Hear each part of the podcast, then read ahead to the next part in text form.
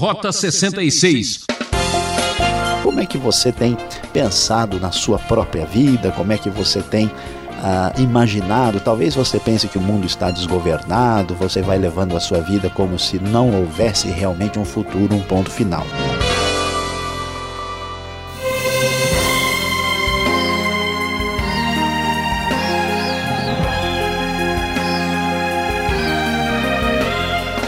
Você aí pensando na vida, a viagem mais fascinante da vida continua aqui no Rota 66.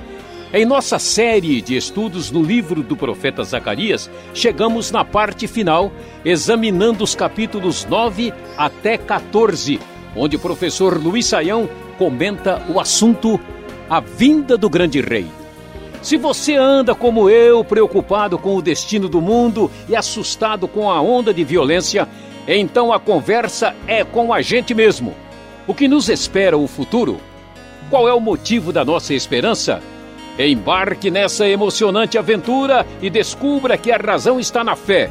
Professor Luiz Saião, explique isso.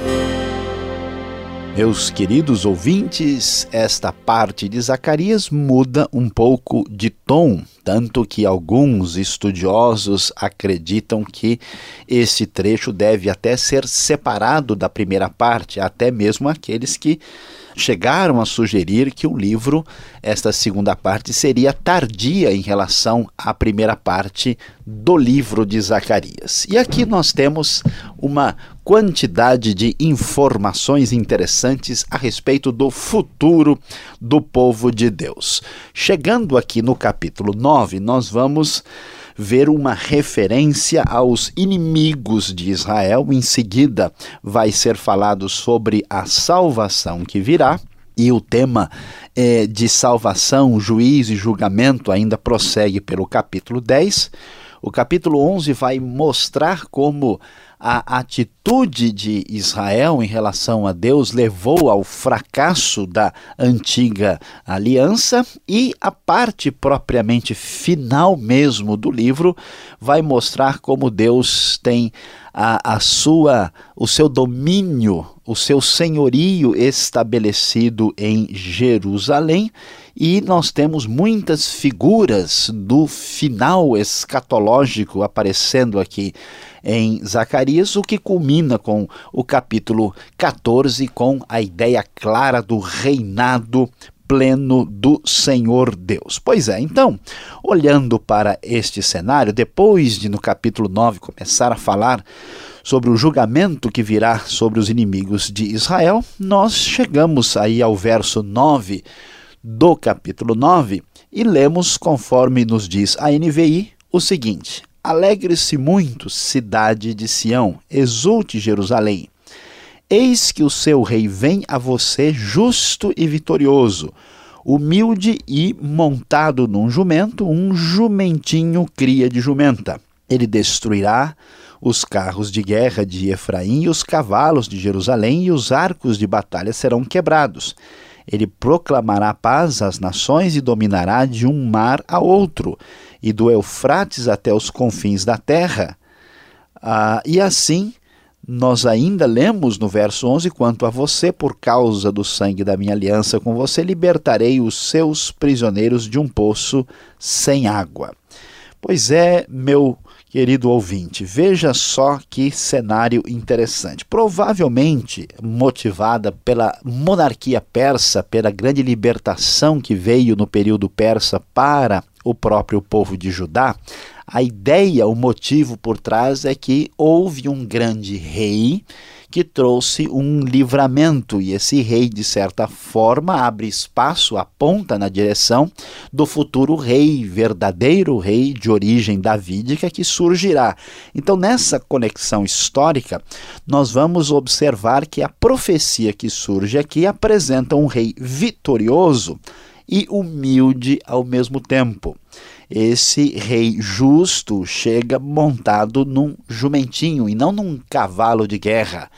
E o que vamos perceber é que esta profecia é exatamente a que é mencionada para se referir a Jesus quando ele entra em Jerusalém na condição de um rei humilde que vem montado num jumento, um jumentinho, uma cria de jumenta, conforme diz o texto.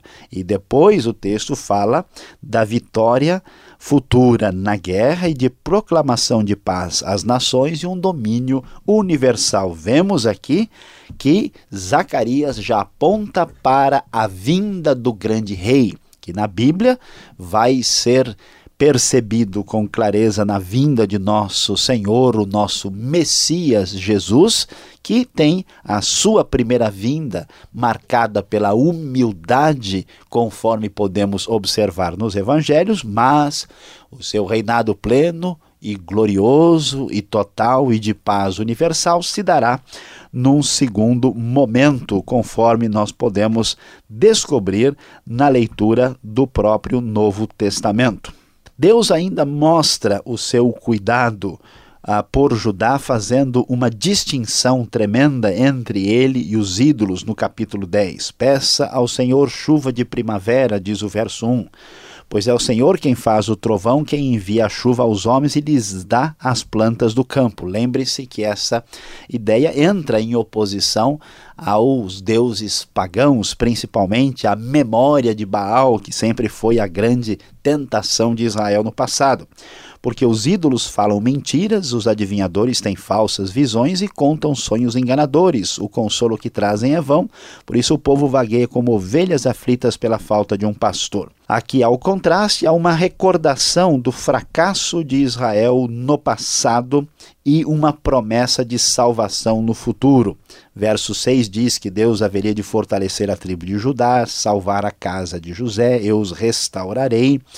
E então, numa metáfora de um pastor que cuida das ovelhas, por exemplo, vemos no verso 8: Assobiarei para eles e os ajuntarei, pois eu já os resgatei, são numerosos como antes. Eu os farei retornar do Egito e os ajuntarei de volta da Síria. Lembrando dos problemas do passado, há uma recordação dos, das dificuldades e também uma esperança para o futuro, quando chegará e virá o grande rei. Este mesmo perfil de crítica dos problemas do passado aparece no capítulo 11, falando dos dois pastores, aqui falando muito provavelmente da atitude dos governantes e líderes de Israel que o levaram a afastar-se da aliança com Deus. Termina o capítulo 11, por exemplo, falando: ai do pastor imprestável que abandona o rebanho. Quanto líder imprestável existe neste mundo e eles são criticados aqui em Zacarias. Que a espada fira o seu braço e fure o seu olho direito, que o seu braço seque completamente e fique totalmente cego o seu olho direito. Tal é a palavra dura contra essa liderança nessa metáfora que aparece aqui. E o capítulo 12, nós encontramos a palavra do Senhor falando do futuro de Jerusalém. Aqui, falando da vitória sobre os inimigos e das expectativas extremamente extraordinárias para o futuro. Farei de Jerusalém uma taça que embriague todos os povos ao seu redor, todos os que estarão no cerco contra Judá e Jerusalém. Naquele dia, quando todas as nações estiverem reunidas para atacá-la, farei de Jerusalém uma pedra pesada para todas as nações. Todos os que tentarem levantá-la se machucarão muito. Naquele dia, porei em pânico todos os cavalos e deixarei loucos os seus cavaleiros, diz o Senhor. Protegerei o povo de Judá, mas cegarei todos os cavalos das nações. Então os líderes de Judá Judá pensarão, os habitantes de Jerusalém são fortes porque o Senhor dos exércitos é o seu Deus. Nessa era messiânica, nesse tempo futuro, há indicações claras de um grande conflito entre as forças do bem e do mal que aparecem aqui nesse trecho de Zacarias. E Deus salvará, o Senhor salvará as tendas de Judá para que a honra da família de Davi, dos habitantes de Jerusalém, não seja superior à de Judá. Naquele dia o Senhor protegerá os que vivem em Jerusalém, vai dizer o verso 8. E então o povo de Jerusalém haverá de se arrepender e chorar, diz o texto. Olha só que coisa interessante. Olharão para mim, diz o verso 10, aquele a quem traspassaram, e chorarão por ele como quem chora a perda de um filho único, e se lamentarão amargamente por ele como quem lamenta a perda do filho mais velho. Muito possivelmente, querido ouvinte, esta referência pode ser o reconhecimento final do povo judeu do seu próprio Messias, a quem não reconheceram na sua primeira vinda. Todo o país chorará no momento especial de arrependimento. E ainda adiante, no capítulo 13, quando a vitória do Senhor, a salvação chegar e todos os falsos profetas e os ídolos forem eliminados, Neste momento, a profecia do final do 13 diz: Fira o pastor e as ovelhas se dispersarão e voltarei minha mão para os pequeninos. Na terra toda, dois terços serão ceifados e morrerão. Todavia, a terça parte permanecerá, diz o Senhor. No contraste com os pastores falsos, há o pastor verdadeiro que é ferido e rejeitado, assim como é rejeitado o servo do Senhor que sofre. A figura do rei, pastor, Messias aparece interligada com a rejeição. Aqui, esse trecho também mencionado no Novo Testamento é aplicado ao ministério do Messias Jesus entre nós, lá no Novo Testamento.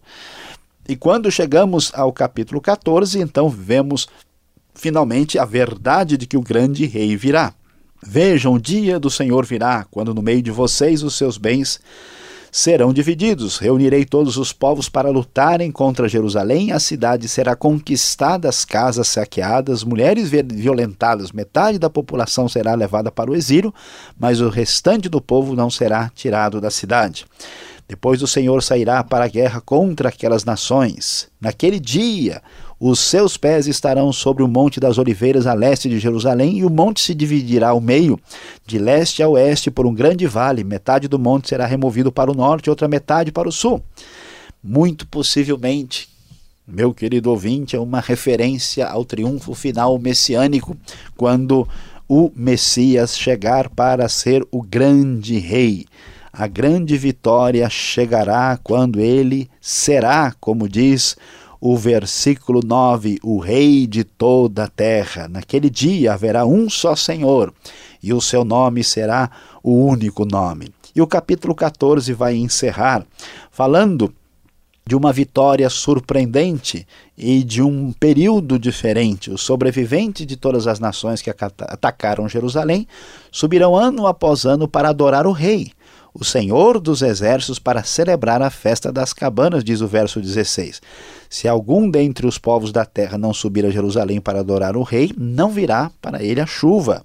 Se os egípcios não subirem para participar, o Senhor mandará sobre eles praga com a qual afligirá as nações que se recusarem a subir para celebrar a festa das cabanas. Uma indicação que no triunfo do reinado pleno do grande rei que virá, todas as nações se curvarão, porque, meu querido e amado ouvinte, a verdade é que o grande rei virá. E como disse Zacarias capítulo 14, verso 9, o Senhor será rei de toda a terra.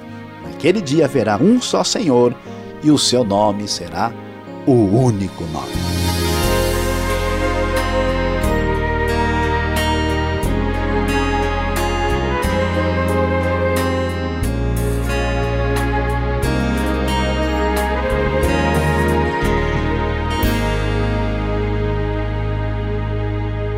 Você acompanha o programa Rota 66, o caminho para entender o ensino teológico dos 66 livros da Bíblia. Esta é a série Profetas do Antigo Testamento, fechando o livro de Zacarias. Tema de hoje: A Vinda do Grande Rei. O Rota 66 tem produção e apresentação de Luiz Saião e Alberto Veríssimo. Na locução, Beltrão. O nosso endereço é rota 66 arroba transmundial.com.br ou caixa postal 18.113 CEP 04626-970 São Paulo, capital. Seguimos com as perguntas e respostas. Confira.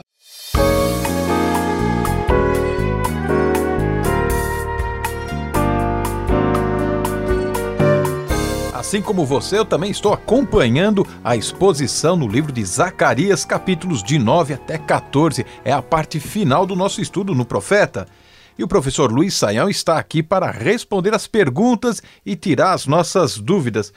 Professor Luiz Saião, estou olhando aqui o capítulo 9, verso 13, fala de Jesus ou do período dos Macabeus? Dá para fazer uma separação ou temos que entender assim de maneira mais ampla, professor? Ah, de fato, essa pergunta ela é pertinente, porque você mencionou aí o verso 13, e o que leva muita gente a pensar a, a respeito dessa questão do que você falou sobre o período macabeu é a referência à Grécia, que é mencionada no próprio versículo. Mas veja, o que acontece é o seguinte: no começo daquela desse trecho, é o verso 9, quando fala do rei que vem montado no jumentinho, aí sim é referência ao rei messiânico, e ele vai proclamar paz às nações, tal. Aí nós temos uma uh, menção diferente, né, a partir ah, do verso 11, 12 e 13, né? porque o foco muda. Diz o verso 13, como você mencionou, quando eu curvar Judá como se curva um arco e usar Efraim como flecha. Levantarei os filhos de Sião contra os filhos da Grécia e farei Sião semelhante à espada de um guerreiro. Aqui é, a referência é ao período dos Macabeus, seguramente. Por isso que alguns estudiosos mais críticos acreditam que essa parte de Zacarias ela é posterior. De qualquer maneira, a, a referência é estabelecer um contraste, né? Porque o, o o domínio de Alexandre o Grande, né, que depois é, dividiu em, do, em, quatro partes e, e, e teve importância para ajudar e, e para a Palestina lá os Seleucidas e os Ptolomeus, né, para o nosso ouvinte entender esses nomes esquisitos, que era o, o, o governante da região da Síria e, e do Egito, né, uh, eles oprimiram muito a Judá e que trouxe uma, uma grande revolta, né, nacionalista é, que foi chamada Revolta dos Macabeus, que acontece aí por volta de 170 a.C. Então, a referência é isso, mas isso é feito, a, a mencionada aqui, estabelece um contraste com o rei messiânico que vem aí montado no jumentinho, né, no período que é posterior ao dos Macabeus, que é a vinda do próprio Senhor Jesus Cristo. Agora, além das dúvidas teológicas que aparecem no texto, o que me atrapalha um pouco, professor, eu gostaria da sua ajuda aqui ao verso 15. O que significa fundibulários? Por que esta palavra tão estranha no texto? Eu não conheço direito o sentido disso, fundibulários. Tem alguma explicação? Pois é, pastor Alberto, é, isso tem a ver com a questão da tradução bíblica, né? Esses dias aí nós falamos do gabarola, né?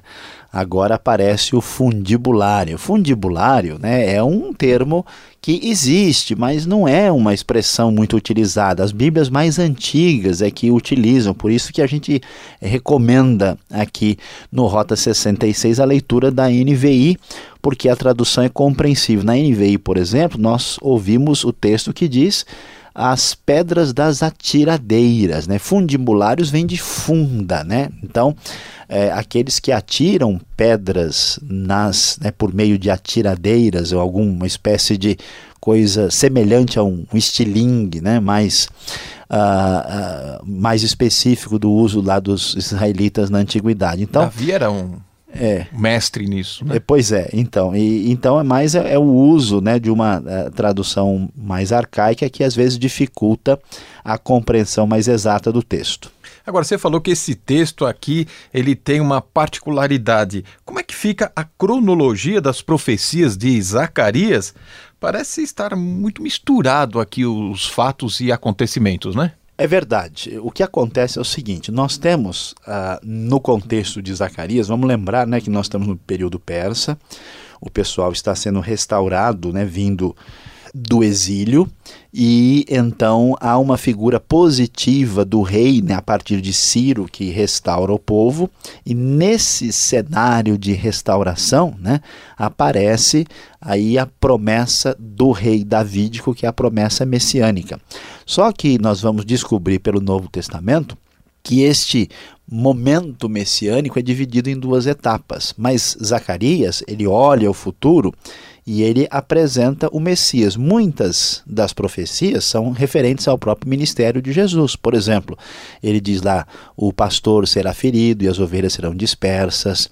Tem até algumas alusões, por exemplo, de 30 moedas de prata jogadas ah, no salão, né? Ah, ali que é uma alusão que depois tem paralelo com o que acontece com Judas, tem a história do jumentinho, mas há outras profecias, por exemplo, a do rei messiânico tocando com os seus pés no Monte das Oliveiras, de uma espécie de batalha de cerco final das nações contra Jerusalém, que são referências a vinda futura do Messias no seu momento de glória e de poder no futuro, e que nós entendemos pelo Novo Testamento ser aí a, a, a segunda vinda de Cristo. Né? Então, se lermos com essa atenção, nós podemos entender várias profecias do Antigo Testamento e especificamente as profecias aqui de Zacarias. Agora, o capítulo 13, lá no verso 7 até 9, é, fala que o próprio Deus feriu o seu pastor.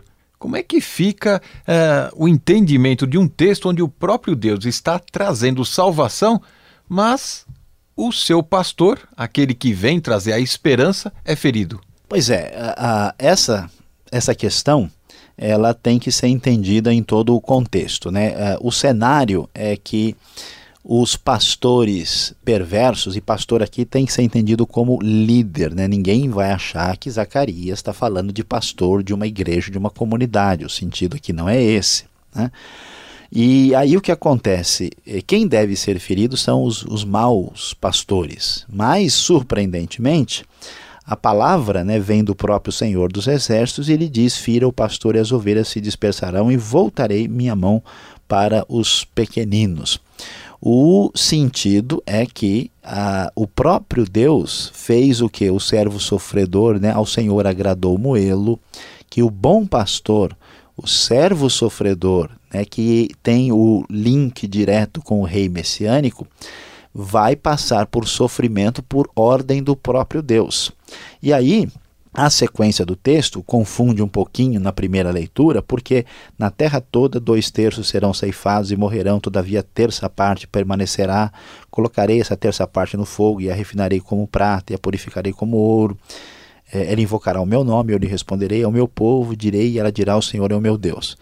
Então, as indicações é que por causa do que aconteceu com esse pastor, né, e depois nós temos uma dica que o povo vai olhar e vai uh, eles olharão para aquele a quem traspassaram e chorarão profundamente, parece ser uma indicação de que o próprio povo, aqui no caso o povo judeu, passará por um sofrimento purificador, né? vai haver aqui uma espécie de remanescente fiel no final, e que eles sim vão é, reconhecer né, o próprio pastor que foi ferido, e aqui nós temos um redimensionamento desse povo de Deus, porque eles vão reconhecer o próprio Deus como o Senhor mesmo e esse pastor ferido. Parece ser uma indicação muito pouco provável que dá para encaixar no período dos Macabeus ou mesmo no Novo Testamento, parece ser um cumprimento ainda futuro no desfecho da era messiânica.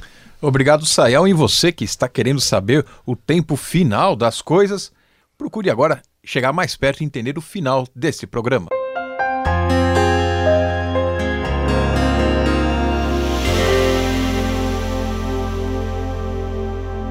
No Rota 66 de hoje, você acompanhou conosco o estudo de Zacarias, capítulos de 9 a 14. Falamos muito sobre o futuro, a era messiânica no triunfo final da vinda do grande rei. O grande Messias virá para acertar todos os detalhes deste mundo desencontrado. Pois é, meu querido ouvinte, e como é que você tem pensado na sua própria vida? Como é que você tem ah, imaginado? Talvez você pense que o mundo está desgovernado, você vai levando a sua vida como se não houvesse realmente um futuro, um ponto final. Olhe, preste bem atenção, lembre-se bem. Saiba que o Messias, que um dia veio num simples animal, voltará como grande Rei universal.